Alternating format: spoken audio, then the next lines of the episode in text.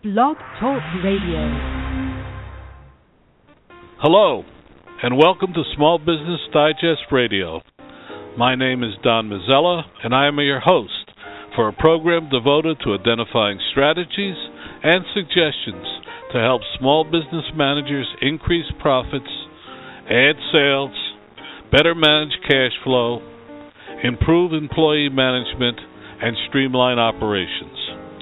Our guests are other entrepreneurs and experts offering their solutions to the problems and opportunities facing small business leaders. Our aim in each program is to provide one or two thought provoking ideas or suggestions. So follow us on Twitter at hashtag 2SBDigest or at our website at www.smallbusinessdigest.net.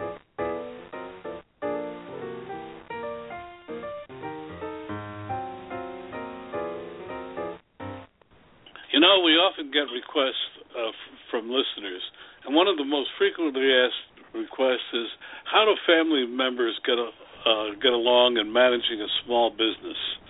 It's a very interesting question. We've had hu- husbands and wives on. We, we've had uh, fathers and sons, but we've never had siblings. And but today's program, that's what it's all about. With us today is, is Deb, Debbie Shadell. She and her, her brother uh, run Carrington Farms here in New Jersey, and we'll talk about that. And and Mark Mark Fleischner. He's with, uh, with Vistro, and you might remember that a few weeks ago we had his sister on his program talking about it. So now we have the uh, her brother on, but we're going to talk about it from a different angle. How do brother and sister manage a, a small business operation? But as we always do, we'll ask Debbie to tell us a little bit about uh, herself personally before we get into anything else. Debbie, welcome to the program. Thank you. Um, well, I started actually in um, with a marketing background, and I was working um, in various marketing-related fields, sales and marketing, for many years. And my brother and um, a partner started our company Carrington as a tea business. We started as a Carrington Tea Company, and they were going along for several years. And I had children, and I was doing a lot of traveling. And um, my brother said, "Why don't you come and work with us? You'll be local. You won't have to do as much travel." And so I said, "Sure, why not?" Basically, that was how the whole thing started and we were just a tea company at that point and it gave us the opportunity to have a little broader base idea we were working with a company doing um private label tea for them and they asked us to manufacture a flax product for them and i um started learning a lot about flax and other sorts of seeds and grains and this was going back 11 years ago before all those foods were as wildly popular as they are now and um, it gave my brother and I and our third partner a great opportunity to expand our business, and that's pretty much how I got involved. But what is your business right now? Our business, it, we still have the tea company and um, our tea side of our business, which is the Carrington Tea Company, which is a value price tea, an opening price point tea, essentially green and black and herbal teas. And then the other side of our business is Carrington Farms which is flax and chia and hemp and um, coconut oil and a lot of other coconut based products. And that business has grown substantially over the last 11 years. And um, we're known for our single serve size product that's like grab and go, convenient flax packs, a flax chia pack, coconut oil packs, so they're very easy to take with you, easy to add to your food when you're traveling, when you're in your office, when you're out at a restaurant, kind of grab and go food. But we also do club size food and, you know, coconut oil in club size and everything in between really in that whole genre of food that you add to other foods. Mark? Uh, tell us a little bit about yourself. Well, so as you probably remember from speaking to my sister, we grew up in Costa Rica, and uh, you know, in Costa Rica, we uh, we got used to eating a lot of fresh fruits and vegetables. Then, at different points in time, we both moved to the U.S. to go to college, and you know, we developed a, ba- a lot of bad eating habits. You know, when you go to college, you want something quick, and you end up eating unhealthy stuff. So, as uh, I got older, I started working in investment banking and I realized that I had no time to eat healthy, and I ended up eating frozen pizza every night. I would get home at midnight every night, so I would have frozen pizza. So, um, so I started looking for different alter- healthy alternatives in the supermarket freezer, but everything was full of preservatives. So a few years later, I moved to LA, and, uh, and I said, "Why not?" I quit investment banking and decided to start this business. Um, after a few months of working on it, I realized that it was going to be a lot bigger than I expected, and I needed uh, somebody that I could trust. So, my sister was um, stay-at-home mom, uh, but she had a lot of experience in sales and marketing, so I brought her in, and uh, and the rest is history. Vistra was born. Well, well, that's the first question. Uh, both of you, uh, both of you uh, indicated that you were brought into the business. But I'll start with Mark and ask, uh, how did you go about dividing your responsibilities? Well, for us, it was very easy because we come from very different backgrounds uh, professionally. So it was very easy to limit what each one of us was going to do. I come from uh, finance and operations side, and she comes from uh, sales and marketing. So uh, it was a no-brainer. We just got together. We knew what we had to do, and we started working. Okay. Debbie, what about you? Ours was a little more complicated than that because we have very similar backgrounds. We both have a sales and marketing background. Um, so we sort of divided it up by um, it's not such a clear division to be honest with you, but we do divide it up a little bit by account and um, we're all involved together in product development and um, a lot of the marketing decisions are joint but um, the accounts are separate based on um, location and relationship I inter- um, interrupted our tape program. I think Lanny George has finally joined us. Lanny, are you on? Um, there's someone uh, with an 847 number. That's uh, me. I'm Litha Ramirez. I'm, uh, I'm sorry you didn't. Well, I'm glad you're um, you came on. We, we've had a mix-up today, and our first guest did not, and I was uh, playing a, a pre pre tape. So Liz, Liz Ramirez, welcome to the program. You're Director of User Experience for Breakthrough Technologies. How to hire the best IT talent. That's right. Thank you, Don. I appreciate being on the show. Well, I appreciate it. Our program is somewhat unique in that we um, what we usually do is ask our um, guests first to tell a little bit about themselves personally before we get into the topic. So tell us a little bit about yourself. All right. Well, um, I'm currently working for Breakthrough Technologies. I'm the director of the Experience Strategy and Design Group. Um, that's basically the group that's responsible for uh, the clients that we service their product vision, the analysis of their vision, um, and the design of their vision. Uh, my group also uh, takes care of any usability and accessibility requirements for our clients. So that's my group, but we are part of a larger organization that um, creates and builds custom software and websites. So we we we're in Evanston. We're a local company. Uh, we've 16 years old, privately owned.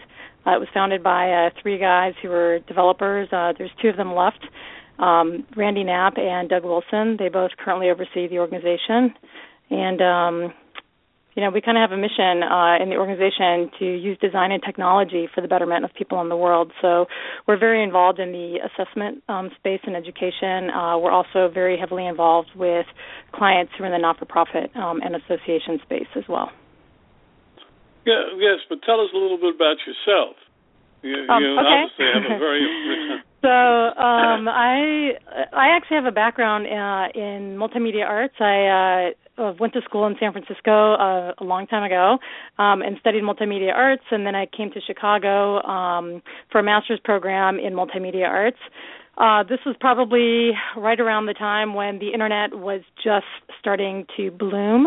So that kind of gives you an indication of how long ago that was. Um, and I started working, um, actually teaching initially multimedia arts, and then I moved into uh, educational publishing, and was working as a technology producer for McDougal Littell uh, in their world language division. And from there, I kind of just continued moving um, through the uh, technology sector, uh, doing software. Um, design, also doing front end development for websites. Um, I've worked a lot in the e commerce space. Um, I've worked as a product manager for Ticketmaster. Um, gosh, I've done so much. I've had probably uh I don't know. I've had a pretty long career. I've been in my field for uh, almost 20 years. So I've I've been with about maybe eight or nine companies in the in that time period, and it really ranges from everything from agency work uh, to uh, consulting to in-house services with companies like Ticketmaster or J.P. Morgan um, or uh, CME. Um, so I, I've kind of been in different industries and you know done slight variations on my role, but it's pretty much always been user experience, uh, front end development, uh, and or um, product management. And now I'm really leading a team um, and trying to bring my expertise, you know, to the company and help develop those services within Breakthrough Technologies. So that's a little bit about okay. me. Well, we'd like to know a little bit about the people that we have in the program. But but now you're here because uh, you're actually filling in for the president. Um, I am. But so, but uh, in your experience, how do you hire the best IT talent? Uh, you know, it, it is a really um, challenging thing to do because you definitely want people who have um, skill sets very specific skill sets, but at the same time, you also need people who can communicate and collaborate um, and aren't afraid to try new things. Uh, and it's funny because I I always talk to my team about how in the early days of my career, any job requisition you looked at always said can work independently. Nowadays, you look at any job requisition that's out there, and everybody wants highly collaborative people. And the shift has really moved from um, an environment where people were afraid to make mistakes, and um, you know, companies were structured in such a way that uh, instructions and decisions were made top down to environments where it's really collaborative and it's kind of grassroots and the people the boots on the ground are the ones who really have the understanding and the expertise to oftentimes to um, execute on projects. So when it comes to hiring people, coming back around, um, I really look for individuals who not only have the skill set, but also um, have the ability to think outside the box and are hungry for knowledge and are collaborative and are interesting, are interested in um, taking on problems and not afraid to make mistakes. Well, before there used to be a lot of penalties for mistakes. Uh, what do you do when you find someone has made a mistake? You know, I think uh, my philosophy ha- have really for a long time now has been um, that I want my team to take risks and I want them to innovate. Um, if I don't let them take risks and potentially have mistakes come out of those, I, they can't innovate. And on top of that, they won't get the practice they need for the really big challenges.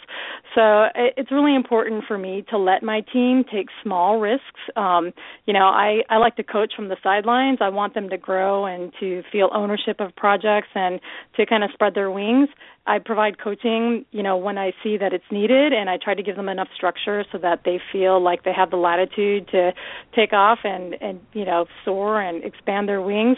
Um, but you know that all comes with a price, and and there are some mistakes. So I think you know with any mistake, uh, it really depends on the magnitude, but hopefully you're working with your team in such a manner that you know it's small mistakes.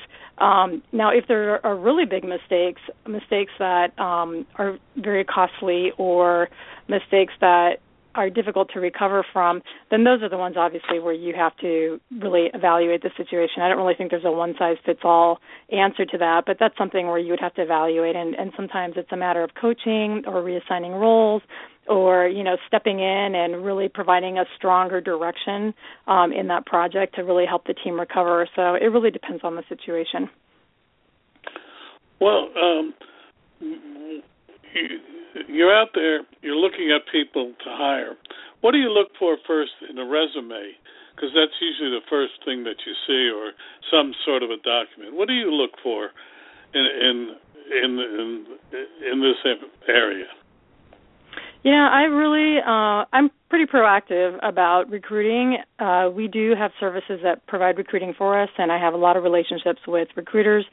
But I oftentimes I use LinkedIn um recruiter mode and I when I think I'm going to start needing to fill um a position, I basically start looking through LinkedIn and I look for a combination of work history and education that I think is going to instill the values and provide the opportunities for that individual that will make them a great team member um, in my organization. Um, a lot of times I'll also look at companies that I aspire to have employees that are like that or have that process or have um, the same set of values and, you know, see if any of those people are interested in, in maybe trying something new. Um, and you know I do work work with recruiters. Uh, it's also really important to have um, good word of mouth. So you know I go to meetups and I have a lot of colleagues from past jobs that I keep in contact with. Um, so oftentimes I will also go out and ask.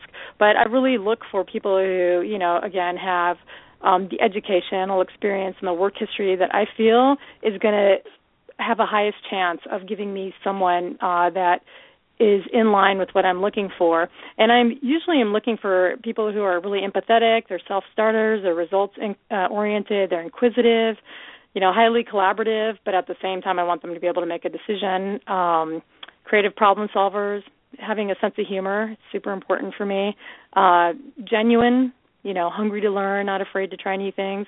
And the one thing that I've been really talking a lot with my team about lately, and that I've been thinking a lot, um, is about growth mindset versus a fixed mindset. I really want individuals who have a growth mindset. You know, people who are interested in learning new things and don't see setbacks um, as the end of the road, but they see them as a learning opportunity. Oh, that's very, very good. But how do you find the the same sort of values? What kind of questions do you ask if, if it comes down to this? How do you find someone that has the same sort of, of core values that you you and the company uh, want to learn? That's a great question.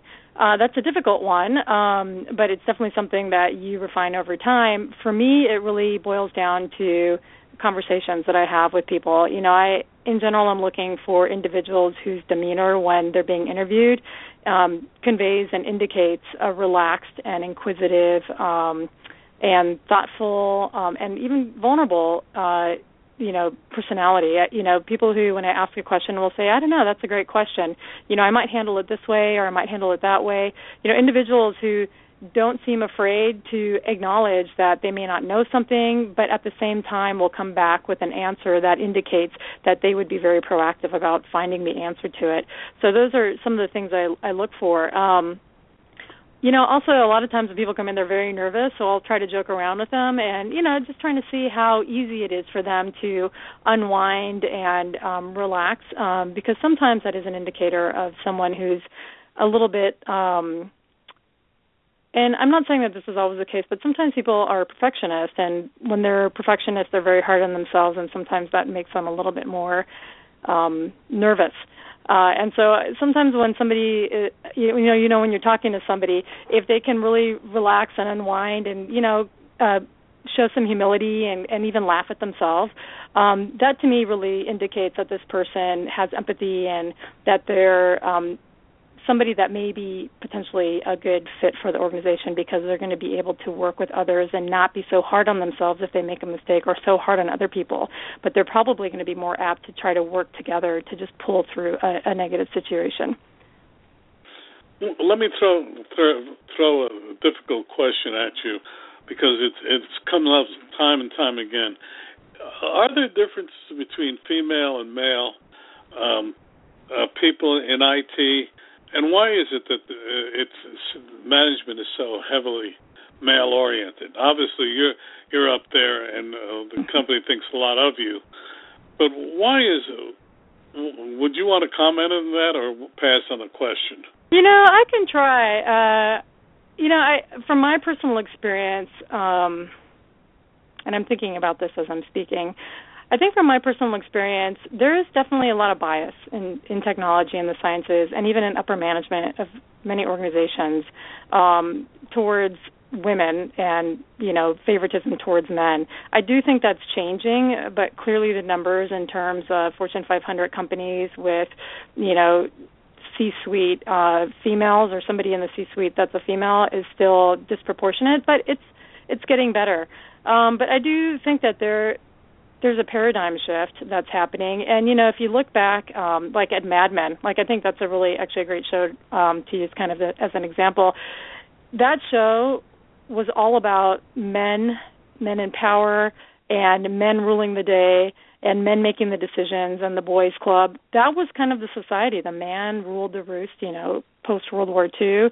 Um, they brought home the bacon. They had the wife at home, and it wasn't until the 60s that the women really had the rights and the abilities to, um, you know, work in the w- workplace uh, and have that be protected. And then you had laws coming into place like um, FMLA, the you know Family uh, Medical Leave Act, that guaranteed um, anybody who was sick, but that also covered pregnancy um, in terms of protecting a person's job if they had to take time off. So I think you know um, it's a combination of societal changes and laws that have made it uh, easier for women to and and any minority really to move up in the workplace. But with any change in culture it takes time. Oftentimes it takes many generations.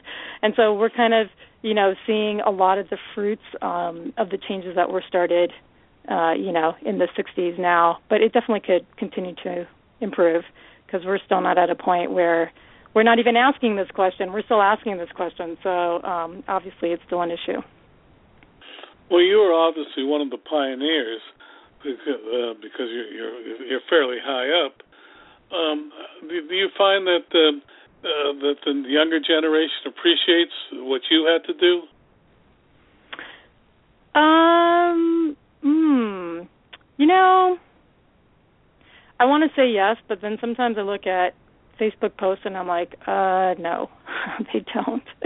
It's really hard to say. You know, I think it depends on the age. If you're uh, if you're a teenager um, you think about the world very differently than you do if you're in your 20s. Just like if you're in your 20s, you think about the world differently than it, if you're in your 30s or in your 40s. So I think with every um, stage of life, you you look at the world a little bit differently, and you have um, a different reference point because you've had more experience.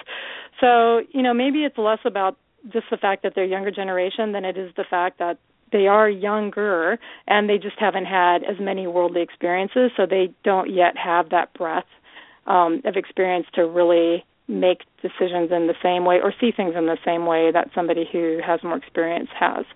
Um, but you know, I, I'm optimistic. I think that the um, younger generation have their heart in the right place, and there's a lot of philanthropy that goes on and there's a lot of purpose driven um lifestyle you know in terms of like millennials for instance they're more interested in getting a job that means something and has a purpose um than you know making although they do want to make good money but than making more money. I mean i think the balance is more towards you know the mission of a company or the goal of the company and being part of something great that does good for the world than it is just strictly about putting on a suit and bringing home a big fat paycheck.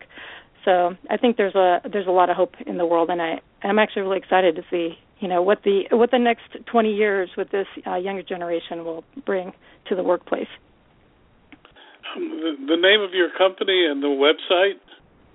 That's Breakthrough Technologies, um, and the way, the website is breaktech.com. That's B R E A K T E C H dot C O M. Wow, very interesting uh, one. Um, uh, to, to, close this, uh, what are the three things uh, that you would say to us? Well, our audience is small businesses, and they sometimes they think they don't have the um, um, the the ability to tolerate mistakes like you do. But what are the three things that you you would say uh, uh, are important in looking for IT talent? Um, well, can I answer really quickly uh, or address that first point you made about being a smaller business and not feeling like you have the um, you, you don't have the affordance to make mistakes? Do you mind if I take a second for that? Go ahead. Okay, sorry. Um, so I, you know, I think there are um, different for instance, in technology uh, development, like life cycle processes, methodologies, or um, philosophies. And one of the ones that we subscribe to is Agile. That's really a philosophy, and there's a framework we use um, for executing work called Scrum. And the really great thing about it is that you're working in very small iterations, so that if there is any mistake or there is any risk, it is brought up a lot quicker, and not at the very end of the product life cycle when it's about to go live or when it has gone live. And so, for small businesses, I would would really encourage them to think about um, having a um, a methodology or a framework that allows them to factor in risk. Um, something like Scrum would be really great. And then the three things um, that I would recommend for hiring great IT is one, you absolutely have to know what your value proposition is as an organization. Um, you know, why would somebody come work for you? What's what's so unique about your company. Um, understand your culture and the skill sets that you're looking for, um, and make sure that the person you're interviewing or the people that you're interviewing match um, those skill sets and that they're looking for what you have to offer. Um, and then thirdly, I think you need to be really flexible with benefits. Uh, you know, especially with the younger generation, they they work a lot. They don't look at the workday as starting at eight and ending at five, or starting at nine and ending at five. It's really, you know, just a continuum for them. So you kind of have to be flexible and let them work from home, or let them work on the road, or let them come in later and leave later. You know, things like that really make a difference. Um, even though it may seem like an insignificant difference that could really make a big difference for uh, somebody's attitude about work. Um, and then I'm going to give you a fourth thing: give them projects and um, and a working environment that they can where they can feel passionate and feel like they're really contributing. You, you, you, you're a really terrific guest, and I want you to come back in the new year and talk some more because you really. Uh, uh, uh, am I pronouncing your name correct? Lithi? Litha? Letha. Letha. Letha. Yeah. Letha, you, you're really terrific. And thank you well, for thank joining you. us tonight. Yeah, I appreciate it, Don. I'd be happy to come back anytime. I oh, love well, your show. We, we really want you back in the new year. Thank you. Thank you, Don. Take care, and good night to your listeners. You know, we often get requests uh, from listeners, and one of the most frequently asked requests is how do family members get a, uh, get along in managing a small business? It's a very interesting question. We've had hu- husbands and wives on, we, we've had uh, fathers and sons, but we've never had siblings. And but today's program, that's what it's all about. With us today is, is Deb, Debbie Shadell. She and her, her brother uh, run Carrington Farms here in New Jersey and we'll talk about that. And and Mark Mark Fleischner, he's with uh, with Vistro, and you might remember that a few weeks ago we had his sister on his program talking about it. So now we have the uh, her brother on, but we're going to talk about it from a different angle. How do brother and sister manage a, a small business operation? But as we always do, we'll ask Debbie to tell us a little bit about uh, herself personally before we get into anything else. Debbie, welcome to the program. Thank you. Um, well, I started actually in um, with a marketing background, and I was working um, in various marketing-related fields, sales and marketing, for many years. And my brother and um, a partner started our company Carrington as a tea business. We started as a Carrington Tea Company, and they were going along for several years and I had children and I was doing a lot of traveling and um my brother said, Why don't you come and work with us? You'll be local, you won't have to do as much travel and so I said, Sure, why not? Basically that was how the whole thing started. And we were just a tea company at that point and it gave us the opportunity to have a little broader base idea. We were working with a company doing um, private label tea for them, and they asked us to manufacture a flax product for them. And I um, started learning a lot about flax and other sorts of seeds and grains, and this was going back 11 years ago, before all those foods were as wildly popular as they are now.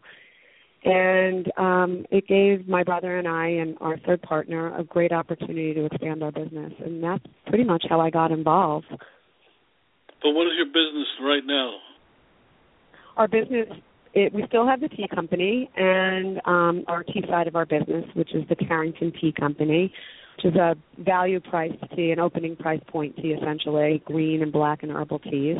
And then the other side of our business is Carrington Farms, which is flax and chia and hemp and um, coconut oil and a lot of other coconut based products. And that business has grown substantially over the last 11 years. And um, we're known for our single serve size product that's like grab and go, convenient, flax packs, a flax chia pack, coconut oil packs. So they're very easy to take with you, easy to add to your food when you're traveling, when you're in your office, when you're out at a restaurant, kind of grab and go food. But we also do club size food and, you know, coconut oil in club size and everything in between really in that whole genre of food that you add to other foods. Hmm. Mark, t- uh, tell us a little bit about yourself. Well, so as you probably remember from speaking to my sister, we grew up in Costa Rica, and uh, you know, in Costa Rica, we uh, we got used to eating a lot of fresh fruits and vegetables. Then at different points in time, we both moved to the U.S. to go to college, and you know we developed a, ba- a lot of bad eating habits. You know, when you go to college, you want something quick, and you end up eating unhealthy stuff. So as uh, I got older, I started working in investment banking, and I realized that I had no time to eat healthy, and I ended up eating frozen pizza every night. I would get home at midnight every night, so I would have frozen pizza. So um, so I started looking for different alter- healthy alternatives in the supermarket freezer, but everything was full of preservatives. So a few years later, I moved to LA, and, uh, and I said, "Why not?" I quit investment banking and decided to start this business. Um, after a few months of working on it, I realized that it was going to be a lot bigger than I expected, and I needed uh, somebody that I could trust. So my sister was um, stay-at-home mom uh, but she had a lot of experience in sales and marketing, so I brought her in, and uh, and the rest is history. Veestro was born. Well, we'll, ask the first question. Uh, both of you, uh, both of you uh, indicated that you were brought into the business, but I'll start with Mark and ask, uh, how did you go about dividing your responsibilities? Well, for us, it was very easy because we come from very different backgrounds uh, professionally, so it was very easy to limit what each one of us was going to do. I come from uh, finance and operations side, and she comes from uh, sales and marketing. So uh, it was a no-brainer. We just got together, we knew what we had to do, and we started working. Okay. Debbie, what about you? Ours was a little more complicated than that because we have very similar backgrounds. We both have a sales and marketing background.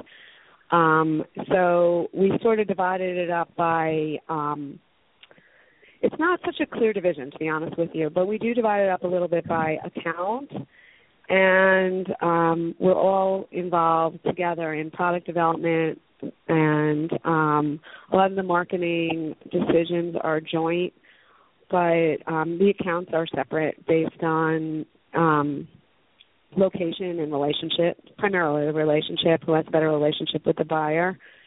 That's how we have been dividing things up. It's not. It would have been easier if we were a little bit more like Mark, where it was very clear uh, different skill sets. But um, we've been able to work it out nicely, and we actually rely on each other to cover since we do have very similar backgrounds. If I'm not available, he'll cover an account or vice versa.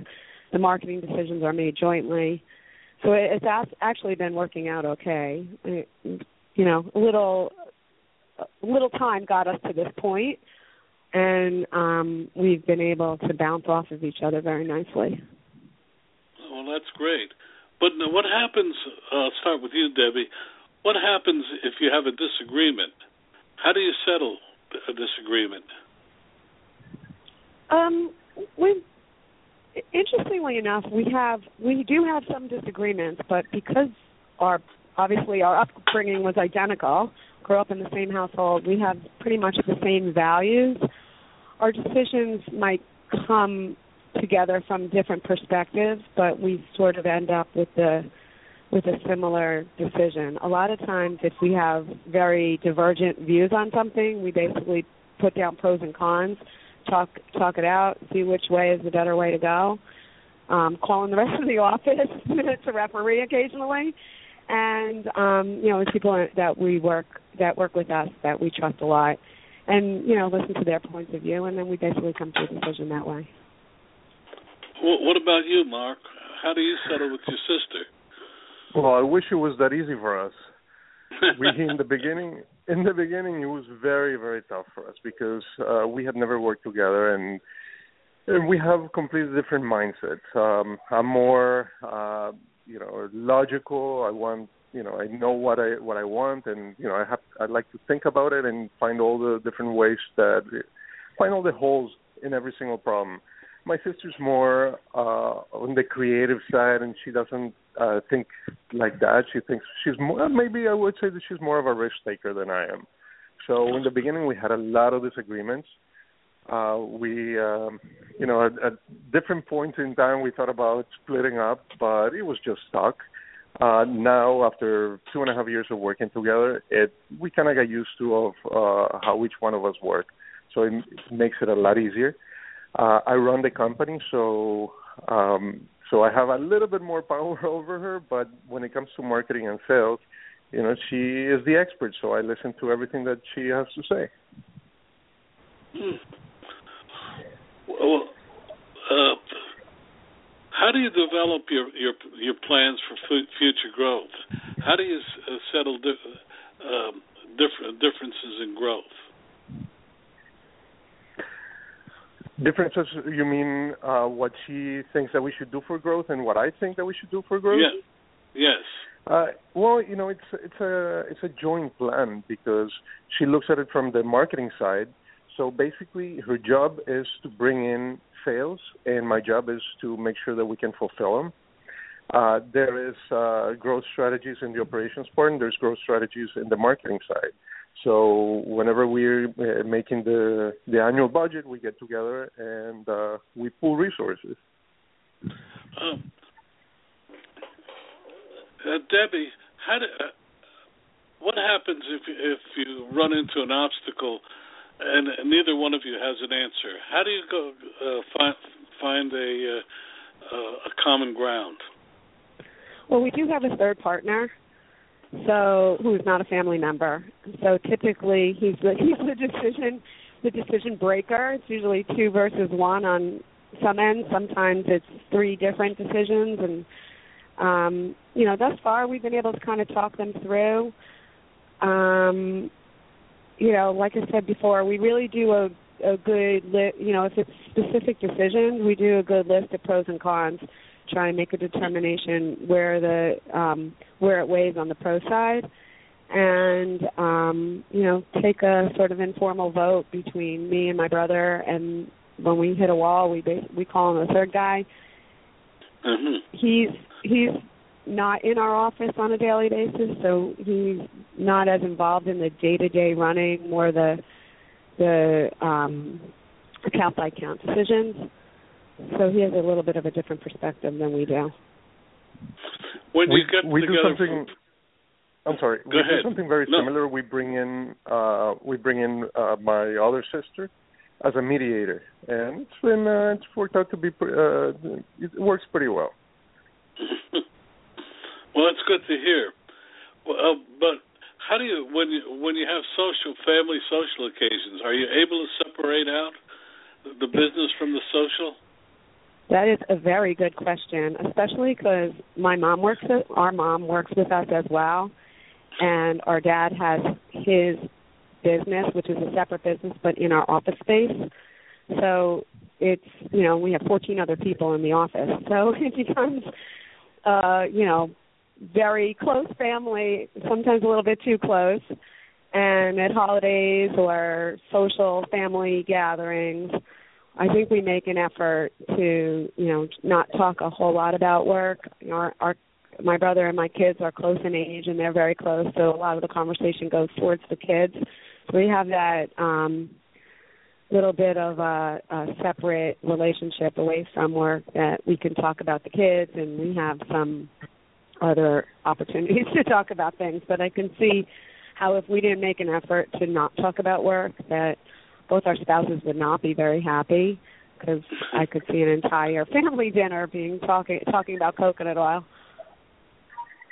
Well, uh, what happened? Uh, I'll get to Mark in a moment. But what happens? You both, uh, you have a husband, he has a wife. Do they feel left out in some of these conversations? Um, uh, maybe a little bit. Yeah, I would say sometimes that they do. Um, Mark, it, you know, it, it's kind of the nature of the beast, though. I think. I think they know it that you know. I I came into the business. We I came into business after I was married, and my brother started the business. I want to say the year before he was married, but he was already engaged to his wife. So both of them that have been, you know, intimately involved. Both spouses knew about the business from the get go. I mean, obviously my husband knew about my brother's business from the very beginning and when it was an opportunity for me to join the business well, 11 years ago, you know, we discussed it, and I think he knew that what he was getting. He knows that I've always had a really close relationship with my brother, so I think he knew what he was getting himself into by, you know, encouraging me to come this direction. Mark, what about you? How, how do you and your sister handle family occasions? So so we live close uh, close by, and my two other sisters also live close by. So uh, so we see each other a lot.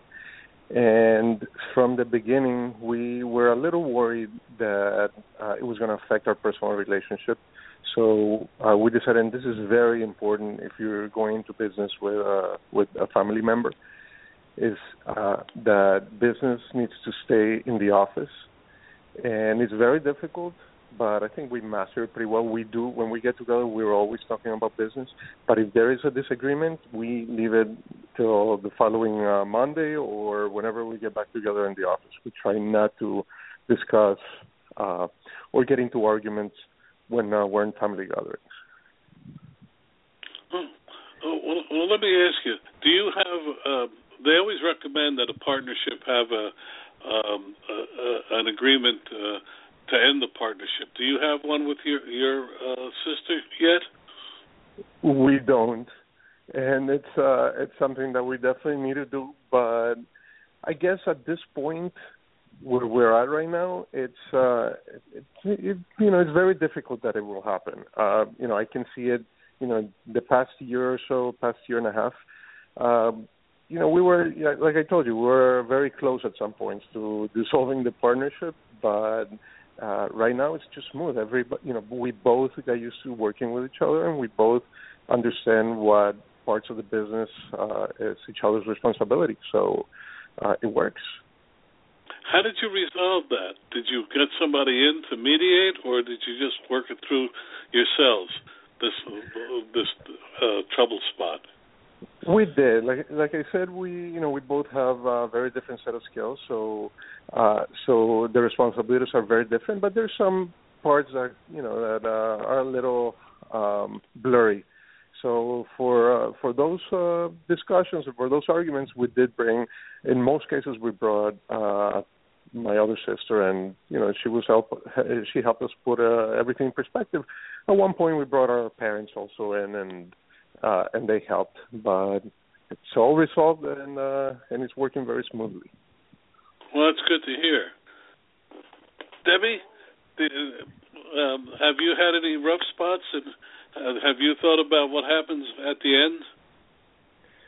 end? We don't have any sort of dissolution agreement. Um, I think that you're probably right. That probably is something that we should think about and um, figure out. But at this point, we've it's not something that we've encountered and we don't we never put that in writing we have an operating agreement and divides up the company based on shares amongst the three of us, you know, my brother and the third partner, and um, you know, a, a exit strategy more or less, you know, but not necessarily something that's written in stone. Um, when we've had some, you know, major issues, we've really just sort of taken a cool, cooling off period, and I think that, you know, kind of walking away from the issues for us that been working best. Like, you know, agreeing to disagree for a little while and then coming back and revisiting it when we're both a little bit cooler. Well, it's always it's nice that you have. Um, uh, I'm an only child, so I do not understand the brother sister dynamic, but um, uh, so I can't really talk to it. But it seems that both of you have very good relationships with your siblings. Um, what advice would you give someone who's contemplating uh, adding a sibling uh, to his or her company? I would I would say that you you need to have a good relationship to begin with. If you already have a contentious relationship with your sibling, it's probably not best to get into a business relationship with them. And I also think that um, Mark's way is probably a better way than our way, where you both have very clear divisions of responsibility and different skill sets. Where you know, in their case, he has a more financial background and she has a more sales and marketing background. That way, there's not a lot of confusion as to who's making what decisions because they have the better expertise. Um, that took a little a little while for us to get used to because we have similar backgrounds, and I guess because we've always been pretty close and we have a way of getting along. I'm not quite sure what that way is, but we do have a way of getting along that we've been able to see our way clear of it. I'm not quite sure that it's the norm, and people do look at us and they're they're surprised that you know we get along so well so well in a business situation because it's hard to work with your sibling and I think you have to look at it from a a a business relationship, not a sibling relationship. I think that makes the clear definition that when we leave the office and we have a family event or a social event where we're both at, try and just make it a, a family or social event. And when we're in the office, we try and keep it a, a professional a professional level where we have respect for each other's um, business abilities and business decisions. And then when there's a disagreement, it comes from a point of respect instead of from that sibling rivalry perspective. Uh, and it takes a little while. I think it took us a little while to get to that point, but I think that's the point we're at now where we really have that business oriented respect, for lack of a better word. Mark? Well, I think that uh, somebody that wants to go to business with their sibling or or a close family member, uh, the first thing that they need to understand is that it's not it's not easy. Um, you know, there is uh, when you uh, when you go into a job and you know you have a, a you know coworker or a boss. There's always that line that divides you know professional line that divides you guys. That line is very difficult to achieve in the beginning when you're working with a sibling. But on the upside, you'll you'll never get as much loyalty and uh, and uh, dedication from anybody uh, from the outside. So it's you know it's great to w- be working with a sibling. Uh, one thing that I would recommend somebody that wants to go into business with their siblings is to put everything in writing from the beginning. You know when you're doing um, when you're working with a with with a sibling, you tend to you know leave a you know make a lot of oral contracts, but it's so much better to have everything in writing. That way, in the future, as the company grows, you know, there's uh, you're gonna save yourself a lot of trouble. Amen. Uh, the name of your uh, your website and how people uh, can learn more about your your products and services. Ours is. Um, oh, oh, go ahead, sorry. Mark. I'm sorry. Uh, it's uh, Veestro, V W E S T R O dot com, and uh, it's delicious, organic, plant-based uh, meals delivered straight to your home. Debbie, your your uh, uh, your website and where people can learn more about your products. It's carringtonfarms.com. C A R R I N G T O N F A R M S dot com and um on the website there's recipes and ways to use all our products and ways to learn more about things like omega 3s and all the other um, nutritional benefits that our products offer. Cool. We have a Uh, relationship with a nutritionist that um, that posts blogs on our website that shows you know different sort of health benefits of our various product lines. Um, we work with a lot of um, recipe developers, so we have a pretty wide variety of recipes on the on the website, ways to use the product in different sorts of foods and cooking options. Mm. Well, I know I, don't, I haven't tested your products, but I have tested uh, Veestro's products, and I have to tell you, uh, they're really good. At leastwise, that's what people. My wife says that I tasted one of them, and like I said, I'm a meat and potatoes man. Um, let, let's.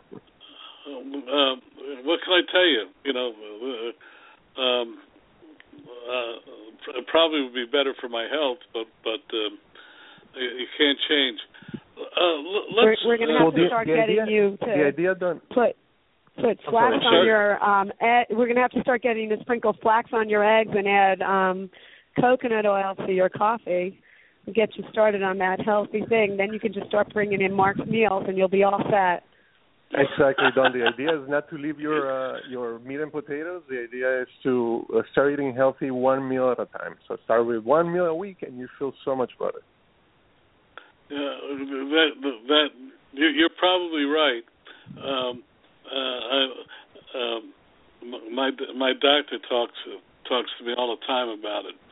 Uh, let me. Uh, let, I'll throw this question out. Whoever wants to answer it. Um, uh, do you think you're better off wor- working with a sibling than not working uh, with a s- sibling? i would say absolutely i, I feel that um it if i'm not here i i if i have to do something with my children or if i'm away on a business trip absolutely trust that what goes on in the office is well taken care of. I 100% trust financially that things are in order and I feel that my brother feels vice versa. If he's out on the road, then you know he knows everything's being handled internally. You know, I think it, having somebody that you 100% trust, and not to say that you can't get that from a non-related partner, but it, it, there's a there's a feeling of of comfort knowing that you know person you grow up with, the person that's known you pretty much the longest in your life is there for you and is there to work with and and there there's a there's a nice thing about that I agree. There's Mark? uh, no, there's nobody you can trust as much as a sibling. We both have the same interests. We're both partners in the company. Our, our main interest is to make sure that uh, this company gets as far as as we can take it, and at the same time maintaining uh, a good uh, sibling relationship. You know, that's at the end. That's uh, that's what matters the most. Well, let me ask you this question.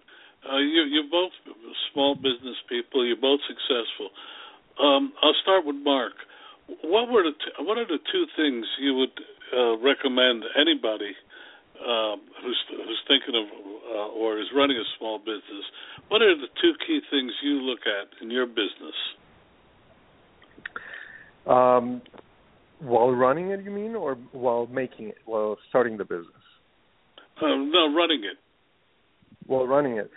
Uh, well, you know, first of all, you have to you have to make sure that you know that the business is working properly. I see it from the uh, from uh, uh, the operational side, and from the operational side, I have to make sure that the processes, every single process, is as efficient as possible because every inefficiency costs money, and you know, even if it's pennies, they all add up. Uh, from the marketing side, uh, my sister would probably have a better answer than this, but uh, you know, it's just to make sure that uh, we're using the right channels and uh, we're uh, investing the money properly. Debbie, what have you learned that you'd pass on? I would say, um, from a financial perspective, from the financial side, I think it's really important to have a good, solid, um, good, solid financial stability and make your decisions within your financial wherewithal, so you don't have the added stress. Uh, I think that has helped our business significantly that we've grown within the means that we've had instead of far beyond what we were able to do. We've had a lot of opportunity to grow bigger and faster, and we've held back on some occasion because we didn't want to overextend ourselves. And I think that's really important, and I think it takes a lot of the stress off the relationship, the partner relationship, as well as the business as a whole. And in addition, I think from um, a growth perspective, I think that you you really need product that you believe in, product that you use, product that you, especially from a food in a food business, product that you eat that fits in your lifestyle. So you could be the biggest advocate for the product you're putting out there. Well, you, you know, I, I've learned a lot uh, today, and I hope our audience has as well. Um, uh, one more time, uh, Debbie, tell us uh, your, your website and how people could reach you. So the name of the company is Carrington Farms, and the website is carringtonfarms.com. Um, our food is available online, and a lot of our products are in just about every retailer in the country, more or less, and Costco, and um, as well as a lot of our products are available in Walmart and Target. And Mark? Uh, the name of the company is Veestro, V as in Victor, double E S T R O dot com and visit us for delicious, 100% plant-based, handcrafted meals uh, delivered straight to your home anywhere in the U.S. Well, uh, I really appreciate both of you being so candid about your sibling relationship, and thank you for coming tonight. Thank you. Thank you, Don. Thanks, Debbie. And good luck to you to you in the future. Thank you very much. Thank you very much.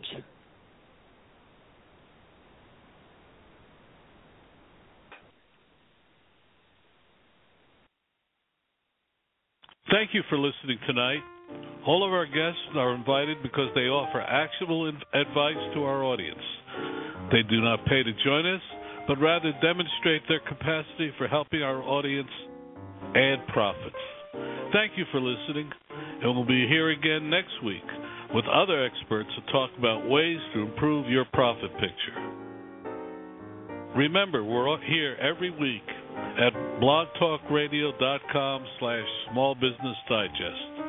If you like what you heard today, tell others about our efforts. If you would like to be a guest or suggest topics for future hours, email me at info at smallbusinessdigest.net. That's info at smallbusinessdigest.net. We would also like to remind listeners that besides our radio efforts, Small Business Digest comes to you via the web, through our video channel, and in our magazine. You can subscribe for any or all of these